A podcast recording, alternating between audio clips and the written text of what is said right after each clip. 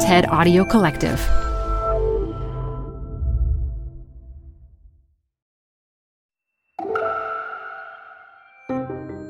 It's TED Talks Daily. I'm Elise Hu. Here's Maria Teresa Kumar, civic leader and the president and CEO of the nonprofit Voto Latino, in conversation with TEDx learning specialist Bianca DeJesus. Support comes from Zuckerman Spader. Through nearly five decades of taking on high stakes legal matters, Zuckerman Spader is recognized nationally as a premier litigation and investigations firm. Their lawyers routinely represent individuals, organizations, and law firms in business disputes, government and internal investigations, and at trial when the lawyer you choose matters most. Online at Zuckerman.com. Support for TED Talks Daily comes from Capital One Bank. With no fees or minimums, banking with Capital One is the easiest decision in the history of decisions. Even easier than deciding to listen to another episode of your favorite podcast. And with no overdraft fees, is it even a decision?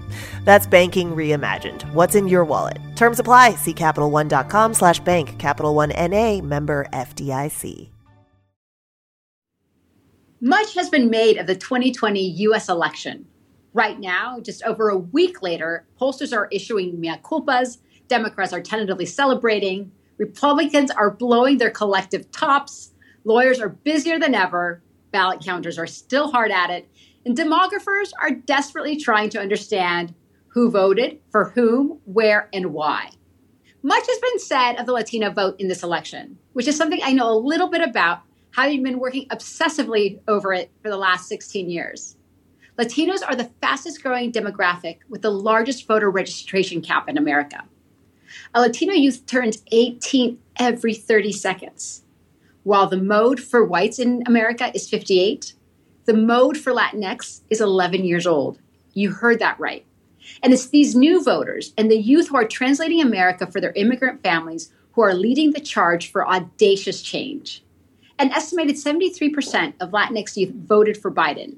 As members of the largest generation globally, these Latino youth mirror their peers seeking intervention for climate equity, racial justice, and gender parity. What we're hearing right now in America and around the globe is a demand for a massive reset on how we will govern in the 21st century, for a world that is livable, equitable, and just. Too many young people are drowning in student debt here in America. Their families have been ravaged by the pandemic, who have lost jobs, lives, and housing. And still, in 2020, they showed up for an America to believe in. Many say that 1914, the eve of World War I, defined the 20th century in America. That meant FDR's New Deal that doubled down on its citizens by nation building, offering pathways to the middle class through public works, education, and sponsoring artists and musicians, building roads to provide jobs, and sponsoring science driven blueprints that allowed a man almost 40 years later to look up at the moon and say that he wanted to go there. And we did that with less technology than the smartphone feeding this talk. So, my hope is that the 21st century will be remembered as a starting February 2020, not because that was when COVID ravaged us, and in doing so exposed the real, deep socioeconomic and racial disparities that ail us, but because that was when Americans cast a ballot for the future that believes in addressing the climate crisis, that healthcare is a right, that racial inequities hinder us all, we have a window to meet the precedent set by the greatest generation and define our century as one that is equitable and sustained. I, for one, am excited to get to work. I hope you'll join me to usher in this audacious change together. Maria Teresa, thank you so much for that. Thank you, Bianca. Thank you for this conversation. it's an honor. So, some commentators seem to be confounded that in certain places, Republicans see, received meaningful numbers of Latinx votes. Of course, it's kind of silly to imagine that any demographic is a monolith, and within our community, there are so many differences. So, what is the most productive way to think about heterogeneity within the Latinx and really within any community? If our if we don't have public elected officials talking to our community, especially a new community, that is coming of age, that is relatively new to the democratic process, someone else will fill that vacuum. But I can share with you one of the things that we knew at Voto Latino was that young Latinos are navigating America for their families. Those youth turned up to protect their families. And it, it, was not just in Arizona, but we also saw it in Nevada. We also saw it in Pennsylvania. We saw it in, uh, in Georgia and in North Carolina.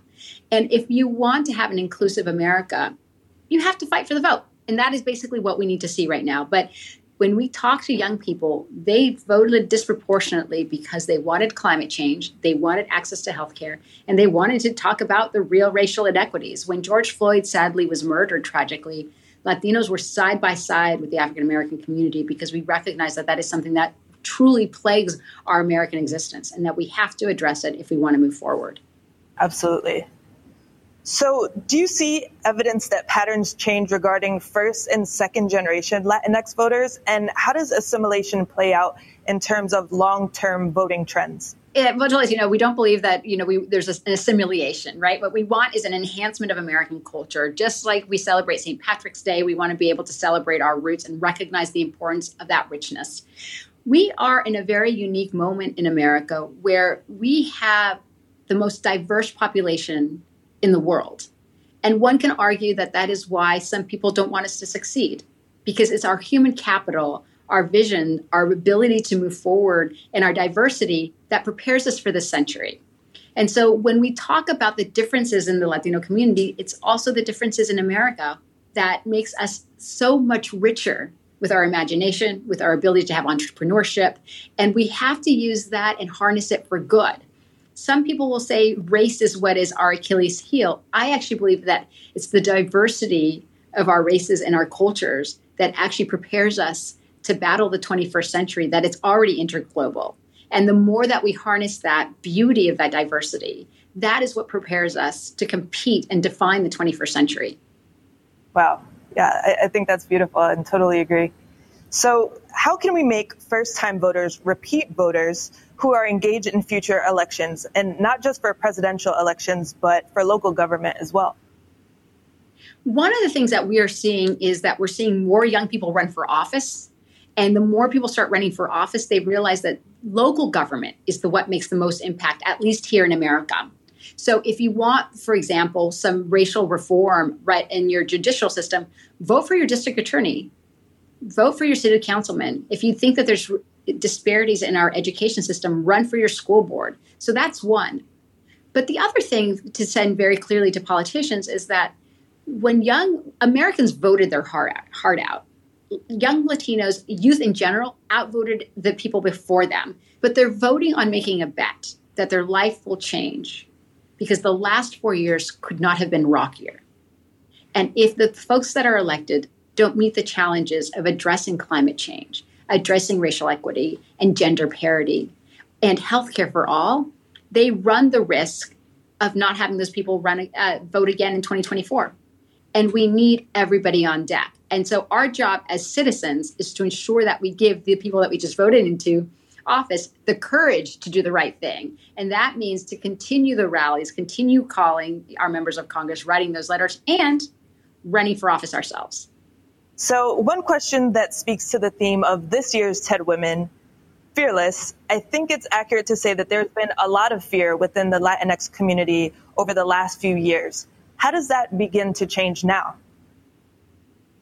I will share with you uh, the day after Donald Trump was elected, all of our worst nightmares came to fruition. We saw family separation. Uh, one of the cruelest forms of our nation's history came back to haunt us because we've done it before. And everyone lived in fear. And the day after Joe Biden's declaration on Saturday, I can tell that there was there was a collective, you know, we've been holding our breath for so long. There was a collective release of not only that are we going to be okay, but that fellow Americans stood up as allies and said, not one more. And so that is what gives me hope is that this was a collective America who outvoted their hearts out because we see uh, that in our celebration of our country's future is believing in democracy, believing in a transition of power, believing that the most votes won and the electoral college was on our side, and more importantly, that these issues that Trump tried to ascend his presidency for the second time that were based on racism that were based on the callousness of treating people and women differently that they were not going to withstand. And so we do have to rebuild, but we have to rebuild not because of the four years of Donald Trump. If anything, I think he just exposed a lot of our, you know, our fractures. We have to we have to re- rebuild based on the last, I would say, 20 years. Uh, but the great thing is, is that the voters are here for it and young people are here for it. I don't have to change, uh, you know, a young person's mind that that uh, that we are in a climate crisis. They get it. Cultural change is the hardest to do, but we have generation who is there with us because they're there and they get it. That's that's a relief. So you yourself have been fearlessly outspoken. What drives you forward personally? I deeply believe in our country and I deeply believe in in us. And I deeply believe that when we are present, there's nothing we can't do. And as a generation, we will not have an opportunity to reimagine what our country looks like, our systems of governments look like. And there will be people, you know, my children are six and eight, who will ask me 15 years from now, like, what did you do? And I want to say that I was alongside allies and the American people to rebuild better and to reimagine better. And we have always been a country of entrepreneurship, design, and imagination. And what a perfect place to start when the majority of Americans are with us. Absolutely. Well, thank you so, so much, Maria Teresa. Thank you. TED Talks Daily is hosted by me, Elise Hu, and produced by TED. Theme music is from Alison Layton-Brown, and our mixer is Christopher Faizey-Bogan. We record the talks at TED events we host or from TEDx events, which are organized independently by volunteers all over the world. And we'd love to hear from you. Leave us a review on Apple Podcasts or email us at podcasts at TED.com.